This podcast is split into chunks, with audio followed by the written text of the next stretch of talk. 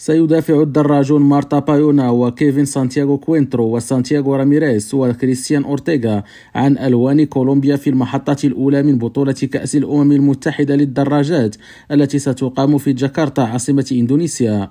بالنسبة لغالبية المشاركين من 44 دولة ستكون هذه بداية عملية تأهيلهم لدورة الألعاب الأولمبية باريس 2024 حيث ستقام الاختبارات الأولمبية الستة في كل فرع على مدار أربعة أيام بالإضافة إلى اختبارات الإقصاء. وستقام المنافسات في الفترة ما بين الثالث والعشرين والسادس والعشرين من الشهر الجاري وسيكون أول من يطأ المضمار هو كوينترو يوم السبت المقبل في الاختبار الذي فاز فيه بالميدالية البرونزية في بطولة العالم للمضمار الأخيرة بفرنسا. وسيسعى المنتخب الوطني بقيادة خايمي غونساليس إلى تحسين أدائه مقارنة بالموسم الماضي في المسابقة حيث تمكن من الفوز بخمس ذهبيات وخمس فضيات وتسع حاسيات. وستكون هذه هي المرة الأولى التي تستضيف فيها العاصمة الإندونيسية موعدا لكأس الأمم بعد أن استضافت دورة الألعاب الآسيوية في عام 2019 وبعد أن وضعت نصب عينيها استضافتها لدورة الألعاب الأولمبية لعام 2026